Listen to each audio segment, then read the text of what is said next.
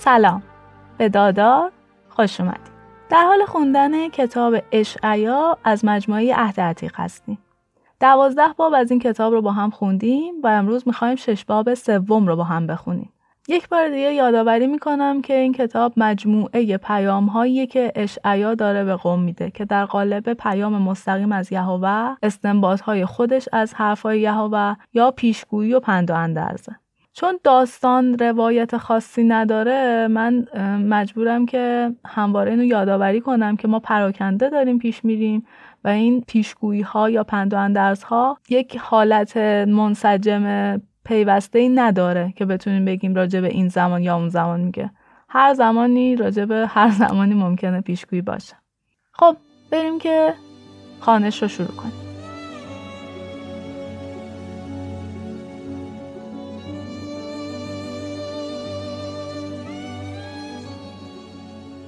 باب سیزدهم این پیغامیه که اشعیا درباره بابل از یهوه دریافت کرده. پرچم جنگ رو روی تپه بلند بذارین و سربازان رو فرا بخونین. دروازه های مجلل بابل رو به اونها نشون بدین تا به سمت اونها حمله کنن. یهوه سپاه مقدس و شجاع خودش رو که مشتاق خدمتش هستن فرا خونده تا کسایی که بر اونها غضبناکه مجازات کنه. صدایی که در کوه به گوش می‌رسه صدای جمع شدن قوم های جهانه. یهوه توانای بلند مرتبه اونها رو برای جنگ آماده می‌کنه. اونها رو از سرزمین های خیلی دور میاره تا مثل اسلحه اونها رو در دست بگیره و به وسیله اونها همه خاک بابل رو به چنگ بیاره. ناله کنین چون که روز یهوه نزدیکه. روزی که خدای توانا شما رو هلاک کنه. در اون روز دست همه از ترس سست میشه و دل همه آب میشه. همه ترسانن و یک درد شدید مثل درد زنی که در حال زایمانه وجودشون رو فرا می‌گیره. به هم نگاه می‌کنن و از دیدن صورتهای همدیگه به وحشت میافتن. اون روز روز هولناک خشم و غضب یهوه است. زمین ویران میشه و گناهکارا هلاک میشن. ستاره های آسمان نور ندارن و خورشید موقع طلوع تاریک میشه. ما هم روشنایی نداره. یهوه میگه من دنیا رو به خاطر شرارتش و بدکاران رو به خاطر گناهشون مجازات می‌کنم. همه متکبرا رو خار می‌کنم و همه ظالما رو ذلیل. زنده ها از طلای خالصم کمیابتر میشن. من خدای توانای بزرگ در روز خشم طوفانی خودم آسمون ها رو میلرزونم و زمین رو از جای خودش تکون میدم. بیگانه هایی که توی بابل ساکن شدن به سرزمین های خودشون میرن. اونا مثل گله پراکنده میشن یا مثل آهویی که شکارچی داره تعقیبشون می‌کنه. گیر هر کی بیفتن با شمشیر یا نیزه کشته میشن. بچه های کوچیک جلوی چشم مامان باباهاشون به زمین میافتن. خونه ها قارت میشه و زنان بی اسمت میشن. من مادها رو که توجهی به طلا و نقره ندارن به ضد بابلی ها بلند می‌کنم تا بابلی ها نتونن با پیشکش کردن ثروتشون جون خودشون رو بخرن. سپاهیان مهاجم به جوانها و بچه ها هم رحم نمی و اونها رو با تیر و کمان هدف قرار میدن. به این ترتیب یهوه بابل رو که با شکوه ترین مملکت ها و زینت کلدانیانه مثل صدوم و امور با خاک یکسان می‌کنه. حتی عرب های چادر نشین هم اونجا نمیرن که خیمه بزنن و چوپان ها هم گوسفندانشون رو برای چرا به اونجا نمی‌برن. فقط حیوانات وحشی اونجا به سر می‌برن. روباه اونجا لونه می‌کنه و جغ توی خونه های اونها سکونت پیدا می‌کنه. بازهای وحشی اونجا جست و خیز می‌کنن و صدای زوزه گرگ ها و شغال ها از کاخ های زیبای بابل به گوش می‌رسه. آری زمان نابودی بابل نزدیک است.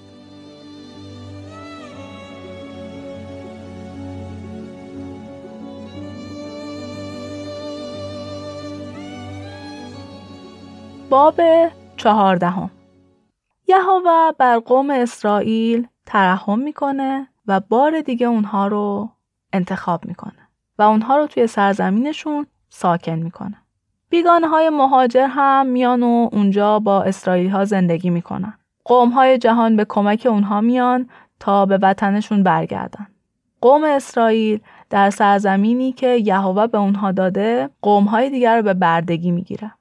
اونهایی که قوم اسرائیل رو اسیر کرده بودن خودشون به اسارت اونها در میان و بنی اسرائیل بر دشمنانش فرمان روایی می‌کنه. وقتی که یهوه قوم خودش رو از درد و استراب و بندگی و بردگی نجات داد اون وقت قوم با ریشخند به پادشاه بابل اینطور میگن که ای پادشاه ظالم بالاخره نابود شدی ظلمات تموم شد یهوه حکومت ظالمانه تو رو در هم شکست. تو با خشم و غضب مردم رو همش آزار می‌دادی اما حالا همه مردم از دستت راحت شدن. دیگه تو آرامش زندگی می‌کنن حتی از شادی سرود می‌خونن. حتی سنوبرا و سروای لبنان هم شادن. چون از وقتی که تو سقوط کردی دیگه کسی اونا رو قطع نمی‌کنه. در ادامه اشعیا میگه دنیای مرده ها آماده است که به استقبالت بیاد رهبرا و پادشاهان دنیا که سالها پیش مردن اونجا منتظر تو هن. اونا وقتی تو رو می‌بینن بهت میگن تو هم مثل ما ضعیف شدی و با ما فرقی نداری. حشمت تو هم از دست رفته. نوای دلنشین بربتهای قصرت دیگه به گوش نمی‌رسه. حالا دیگه تشک تو کرمان و لحافت موریانه ها. ای ستاره درخشان صبح چطور از آسمون افتادی؟ ای که بر قومهای جهان مسلط بودی چطور به زمین افتادی؟ توی دل خودت می‌گفتی تا آسمون بالا میرم تخت سلطنتیمو بالای ستاره های خدا می‌ذارم بالای کوهی که خدایان اونجا اجتماع می‌کنن میشینم بالای ابرا میرم و مثل خدا میشم اما تو به دنیای مرده ها که در قعر زمینه سرنگون شدی حالا وقتی مرده ها تو رو می‌بینن بهت خیره میشن و می‌پرسن تو همون کسی نیستی که زمین و قدرت های جهان رو میلرزوند؟ تو همون کسی نیستی که دنیا رو ویران کرد و شهرها رو از بین برد و به هیچ اسیری رحم نمی کرد؟ پادشاهان جهان توی قبرهاشون خوابیدن اما جنازه تو مثل شاخه شکسته دور انداخته شده. نش تو توی قبر روبازه و روی اون رو جنازه های کشته شده های جنگ پوشوندن. مثل لاشه حیوانی که زیر سوم اسبا شده باشه. تو مثل پادشاه های دیگه دفن نمیشی چون مملکت خودت رو از بین بردی و قومت رو به نابودی کشوندی. از خاندان شرورت هیچکی باقی نمیمونه. پسرانت به خاطر شرارت اجدادشون کشته میشن و کسی از اونها باقی نمیمونه تا دنیا رو فتح کنه و شهرها رو بسازه. یهوه میگه من خودم ضد بابل بلند میشم و اونا رو نابود می‌کنم. نسل بابلی ها رو ریشکن می‌کنم تا دیگه کسی از اونها زنده نمونه. بابل رو به باطلاق تبدیل می‌کنم تا جغدا اون منزل کنن. با جاروی هلاکت بابل رو جارو می‌کنم تا هر چی داره از بین بره. اشعیا دوباره میگه یهوه قسم خورده و میگه اون چیزی رو که اراده کردم حتما واقع میشه. من سپاه آشور رو وقتی که به سرزمین اسرائیل برسه شکست میدم و سربازانش رو روی کوهها تار و مار می‌کنم. قوم من دیگه برده اونها نخواهد بود و اونها رو بندگی نمی‌کنه. دست توانای خودم رو دراز می‌کنم و قومها رو مجازات می‌کنم. اینه اون چیزی که برای قومها تقدیر کردم. اشعیا دوباره میگه؟ بله. یهوه خدای توانای بزرگ اینجور تقدیر کرده. پس کی می‌تونه اون رو باطل کنه؟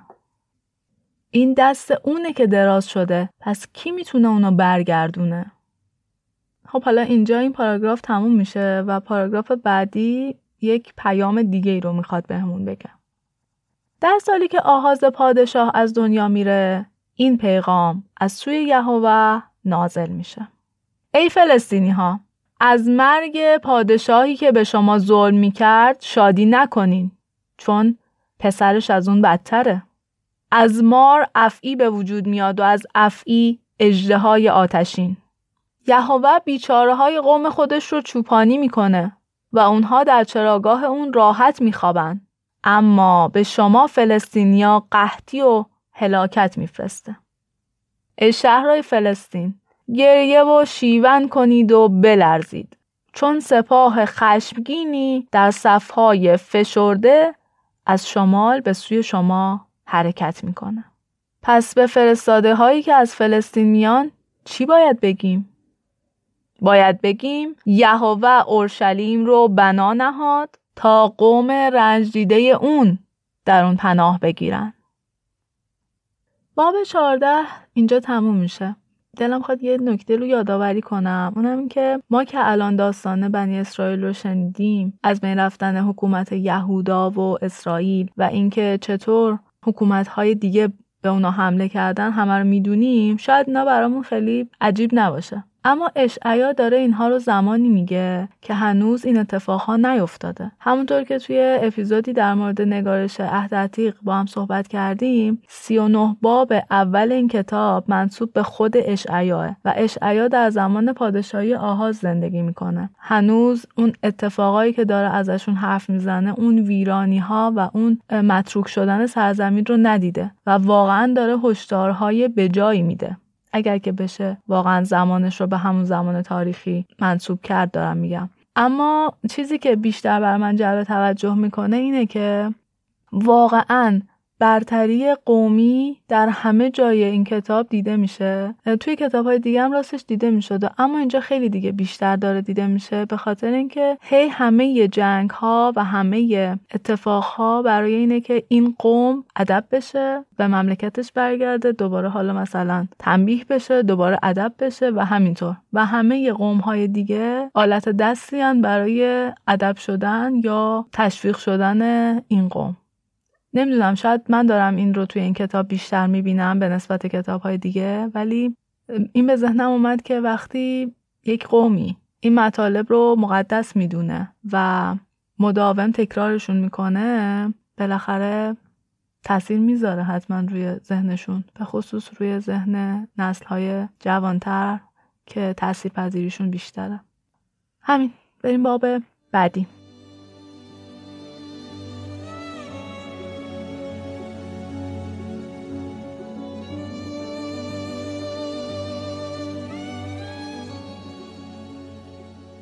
باب پانزدهم. و اما در مورد سرزمین موآب. شهرهای آر و غیر موآب در یک شب ویران میشن.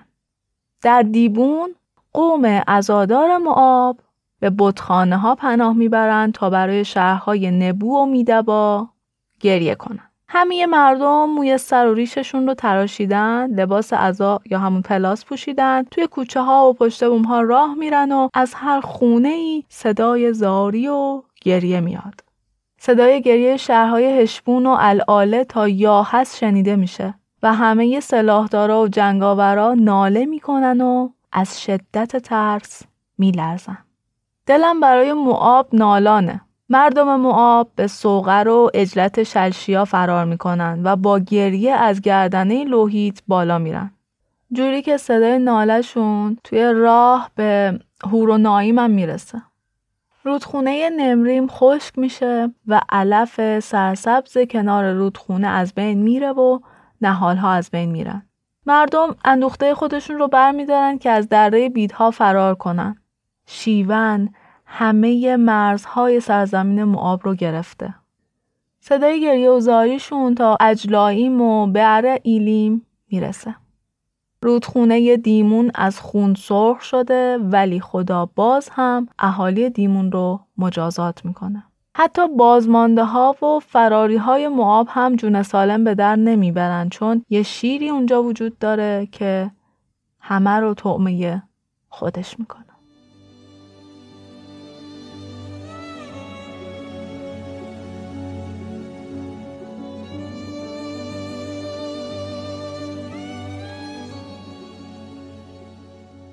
باب 16 هم.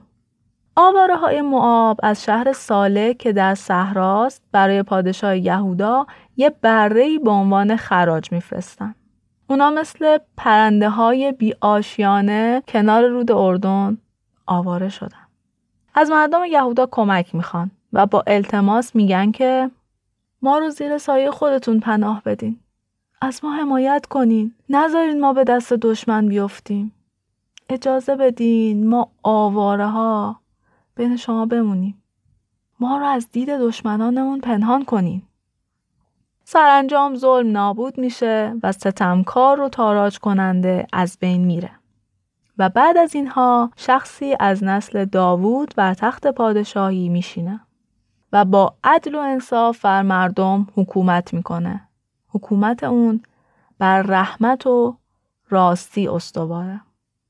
بعد از این جمله معترضه مردم یهودا در جواب معابیا میگن ما درباره معابیا شنیدیم می‌دونیم که چقدر متکبرن و به خودشون فخر می‌کنن اما فخرشون بی اساسه. مردم معاب برای سرزمینشون گریه می‌کنن و آه می‌کشن. مزرعه های هشبون و تاکستان ها از بین رفتن. درختان انگور رو فرمانده های سپاه دشمن بریدن. درختایی که یه زمانی شاخه هاشون تا به شهر یعزیز می رسید. از بیابان میگذشت و تا دریای مرده ادامه پیدا می کرد. برای یعزیز و باغهای انگور گریه می کنم و ماتم می گیرم. اشکم مثل سیل برای هشبون و الاله جاری میشه چون که همه میوه ها و محصولاتش تلف شده. شادی و خوشحالی برداشت محصول از بین رفته. توی باغهای انگور دیگه نقمه های شاد به گوش نمی‌رسه. دیگه کسی انگور رو توی چرخشتا زیر پاش فشار نمیده. صدای شادی خاموش شده. دل من برای معاب ناله می‌کنه و برای غیر حارس آه می‌کشه. اهالی معاب بی جهت به سمت بودخانه هاشون میرن تا بلکه دعا کنن. اونا بی جهت خودشون رو خسته می‌کنن چون دعاشون مستجاب نمیشه. این پیامی از سمت یهوه درباره معاب بود. اما حالا یهوه میگه درست بعد از سه سال شکوه و جلال معاب از بین میره و از جماعت زیاد اون عده کمی باقی میمونن و اونها هم قوت خودشون رو از دست میدن.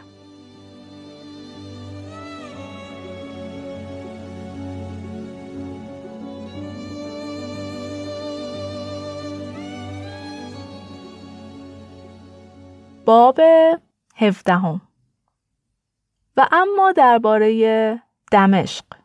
دمشق از بین میره و تبدیل به ویرانه میشه. شهرهای ار و ایر متروک میشن و گوسفندها اونجا میخوابن و کسی نیست که اونها رو بترسونه اسرائیل قدرتش رو از دست میده و دمشق هم سقوط می‌کنه بازمانده های سوریه مثل قوم اسرائیل خار و ضعیف میشن عظمت اسرائیل محو میشه و ثروتش از بین میره.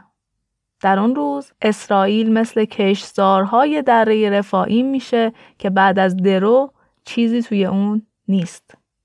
عده خیلی کمی از قوم اسرائیل باقی میمونن. همونطور که بعد از چیدن زیتون دو سه دونه روی شاخه های بلند و چهار پنج تا دونه نوک شاخه های کوچیک باقی میمونه. این رو یهوه خدای اسرائیل گفته. بعد از این صحبت های یهوه اشعیا ادامه میده و میگه در اون روز مردم به سمت آفریننده خودشون که خدای مقدس اسرائیل رو میارن و دیگه به بتهایی که به دست خودشون ساختن یعنی اشیریم و بتهای آفتاب رو نمی‌کنن. توی اون روز شهرهای مستحکم ویران میشه مثل شهرهای هوی ها و اموری ها که ساکنانش اونا رو در حین فرار برای اسرائیلیا گذاشتن. ای اسرائیل تو خدای نجات دهنده خودت و صخره محکمت رو فراموش کردی و درختانی میکاری که زیر اونها بوتا رو بپرستی. این توضیح رو باید بدم که گویا اون زمان بت پرستا یک باغهایی می ساختن و توی اون باغها یه سری بت ها میذاشتن که مثلا بت باغ باشن و میوه های اون باغ رو وقف مثلا اون بت می‌کردن الان احتمالا اینجا اشاره به همون باغ ها و بت داره در ادامه اشعیا میگه اما بدون حتی اگه در همون روزی که درختان تو میکاری اونا رشد کنن و شکوفه بدن باز محصول نمیدن. در اون روز اون چه نصیب شما میشه بلای کشنده و درد بیدرمانه. قوم های جهان مثل دریا خروشان میشن و مثل طوفان قررش می‌کنن و مثل سیل به شما حمله می‌کنن. اما خدا اونها رو خاموش می‌کنه. اونا مثل کاه جلوی باد یا مثل خاک جلوی گرد بادن. توی شب وحشت ایجاد می‌کنن ولی قبل از اینکه صبح بشه نابود میشن. این سزای کسیه که سرزمین ما رو تاراج می‌کنه و به یقما می‌بره.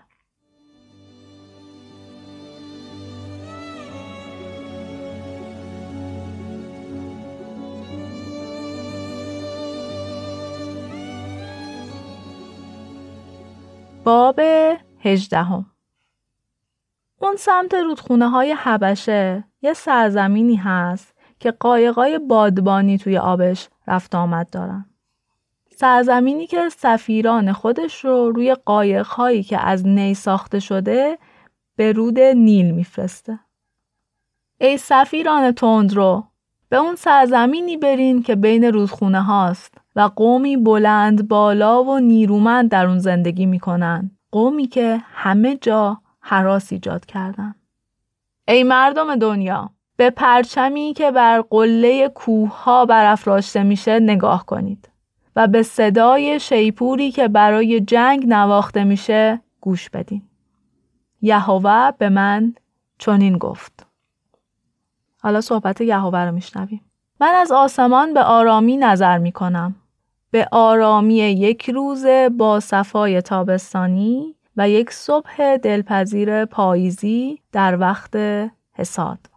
اینجا کلام یهوه تموم میشه و اشعیا میگه چون که درست قبل از ریخته شدن شکوفه ها و رسیدن انگور حبشه مثل درخت انگوری که شاخه هاش رو با اره بریده باشند نابود میشه. سربازان حبشه توی صحرا میمیرن و اجسادشون برای پرنده های شکاری و حیوانات باقی میمونن. پرنده های شکاری در تابستان و حیوانات وحشی در زمستان از لاشه های اونها تغذیه می‌کنن.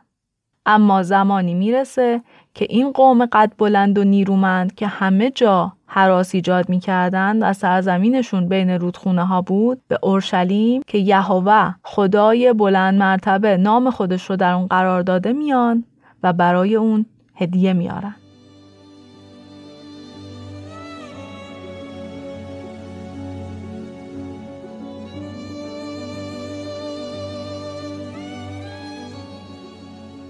خب باب هجدهم هم تموم شد یعنی شش باب سوم رو هم با هم خوندیم می‌دونم یه مقدار این باب ها کوتاهه اما ترجیح میدم همین شش باب شش باب پیش برم. در عوض تعداد اپیزودا بیشتر باشه. چون راستش من خودم خسته میشم انقدر داستان جنگ و خونریزی میشنوم. چه برسه شما که می‌خواین اینا رو پشت سر هم گوش بدین. کوتاهتر باشه یه روی روحیمونم تاثیر کمتری بذاره. تا اپیزود بعدی مواظب خودتون باشین و خدا نگهدار.